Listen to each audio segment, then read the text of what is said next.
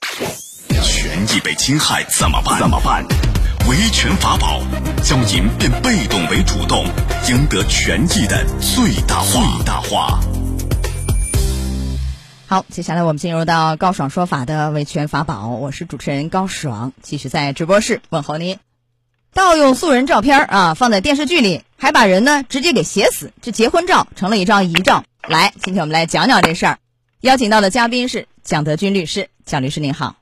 高爽老师好，各位听众朋友下午好，欢迎您做客节目。啊，最近有网友这个爆料说啊，自己父母的结婚照啊，在不知情的情况下无缘无故出现在电视剧叫《假日暖洋洋》当中。在剧中呢，这老两口不光成了别人家的父母，剧本还把他俩写成了这个英年早逝。就是盗用素人照片已经是侵权，还把人家呢健在的这个父母写死了。这是一个侵犯什么样的权利？是肖像权呢，还是隐私权呢，还是哪一方面的侵权？这个侵犯的就是老百姓的这样的一个肖像权。啊，肖像权，对，侵犯了肖像权，隐私权呢，一点也没有吗？隐私我们通常都说的是个人的身份信息，还有包括你个人不愿意让别人所知道或者知晓的信息。肖像呢，它是通过影像，像雕塑啊、绘画这种方式，在一定的载体上反映出来的，就是你可以被识别的一个外部形象，也就是说你天生是要展现给别人看的，但这种展现是你有权决定给哪些人看，或者放在什么地方展示。那就只是一个肖像权，没有隐私权的问题。对，其他的名誉权也涉及不到，是吧？涉及名誉权。好，那这个事儿按理说侵权应该怎样啊、停止侵害、消除影响、赔礼道歉、赔偿损失，就是他可以主张的有哪些？这个网友啊，像这个片方也好，可以主张有哪些？根据这个我们民法典的规定，在肖像权人受到侵害的时候，他可以要求停止侵害、消除影响、赔礼道歉，并且可以要求精神损害赔偿。精神损害抚慰金可以要求啊，这个在江苏呢最高5万，按照这个伤残等级来。但是这个事儿呢不是在江苏，一般来说，你看我看了一个案例啊，就2018年的时候电视剧啊《爱情进化论》，其中也出现了张某真实手机号，然后就导致这个张某啊被骚扰不断，很烦。最后他就把这个片方啊、爱奇艺啊告到法庭，他当时呢是主张21万的一个赔偿。最后赔了一个3.5万。来，您回到这个案件来看一看，因为这里面既有损失，损失指的只是这个精神损害抚慰金的层面吗？还是大概是一个什么样的一个赔偿的一个数额？就这块来看，这块损失呢，既包括你的在那个实际上的物质损失，那比如说像刚才那个就是您说的这个例子，他在生活当中已经不停的受到骚扰，然后导致他可能自己的一些生活受到了一些影响。那产生了一些经济损失，那这个损失是可以主张的，就是金钱损失。第二个呢，因为这种不停的骚扰导致了他的精神受到了极大的伤害，就是每天为这个事情在烦神，那么他也可以在主张经济损失赔偿的时候，他也可以要求你对他的精神伤害进行赔偿。所以这个伤害分两种，一个是物质损失的伤害，第二个是精神损失的伤害。就从目前来看似乎不会太多，对，是吧？不会太多。对，但是我们这一块呢，因为我们的司法实践当中呢，就是说对精神损害目前最高支持的案例也就8万元，啊，精神损害抚慰金最高也就8万。对，好，那么在2月6号晚上呢，这个《假日暖洋洋》的官方的微博啊发了一个声明致歉，说由于剧组工作人员的疏忽失误导致这个事件发生，剧方呢已经表示要替换相关的正片内容，开除涉事工作人员，而且承诺是永不录用。同时就此事呢向这个被盗用的博主啊道歉。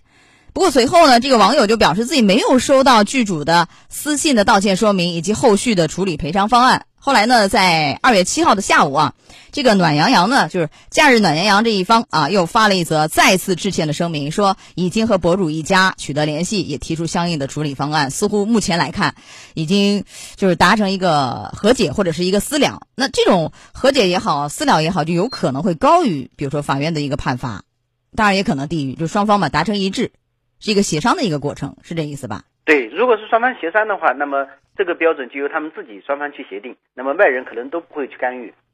好，那么片方这块有一个侵权，还有一个这样的一些电视剧也好，它毕竟在一些平台上去播啊，那你像这样的一些网站或者有一些电视台，这个要不要承担一定的侵权的责任？他们要担责任吗？网站和电视台呢，他们因为并不清楚你的电视或者说这个剧组或者制片人他侵权了，但是如果网站和电视台收到这个受害人的通知以后，那么他如果不停止侵害，就是说已经有人告诉你了，说这个电视侵犯了我的权益，你必须停播。那么电视台如果不停播，那么产生了后续的这个责任，电视台也要承担连带责任。如果电视台及时停播并通知制片方和对方取得联系，就是说你要取得初步提供初步的证据，或者你们直接进行处理，那么电视台是不承担责任的。他这个有没有一个先审然后后发的这样一个义务，也有一个审核。但是因为如果说你盗用人家照片，这个其实在审核层面是很难去审核出来的，不是这个意思吗？ 对吧？对，无法去辨识清楚。但是呢，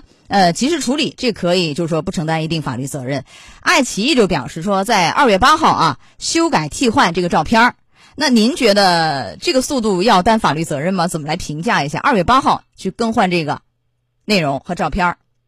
这个我们要去判断，在那个就是2月6号的时候，就是受害人的家属反正向这个制片方提出的这样的一个问题，那么他有没有向爱奇艺提出我们并不清楚，但是如果说这个事情已经公布出来了，那么爱奇艺是可以要求受害方提供一个初步证据，证明这个照片确实是制片方滥用了。只要这个受害人提出的这样的一个证据，那么爱奇艺就应该及时做出反应。如果受害方没有按照爱奇艺的要求提供初步证据的话，那么爱奇艺一直要等到你提供初步证据，或者等到制片方通知说我这个确实是存在问题的，那么爱奇艺再进行停播。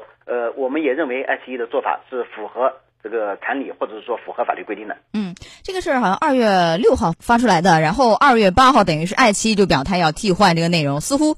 反应的还比较迅速，所以目前来看可能要担责任的可能性也不是很大。对，是吧？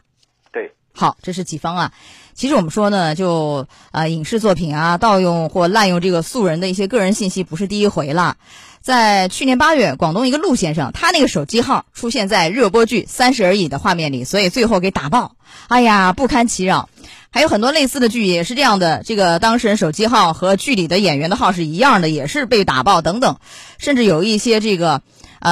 电视剧中出现的这个什么全家福啊，盗用的是某演员的照片等等啊。很多这样的，来您讲讲这样案件的一些提示和反思，这个怎么样堵住这样的一些漏洞，有没有一些建议？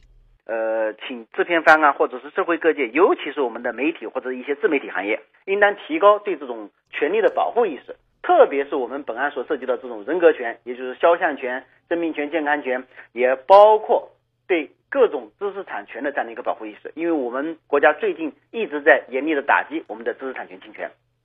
这个非常好，就是一定要树立这样的意识，这是一个侵权行为，绝对是不可以碰的一个法律的底线啊。好，来到这儿结束我们的维权法宝啊，蒋律师，我们稍后再见，稍事休息一下，马上回来。高爽说法节目收听时间，首播 FM93.7 江苏新闻广播15点10分到16点，复播 AM702 江苏新闻综合广播22点30到23点。想咨询法律问题和主持人高爽互动，请下载大蓝鲸 APP 到高爽的朋友圈，节目微信公众号高爽说法，网络收听方式江苏广播网3w.vojs.cn， 智能手机下载大蓝鲸 APP 或蜻蜓、喜马拉雅等搜索高爽说法，可随时收听。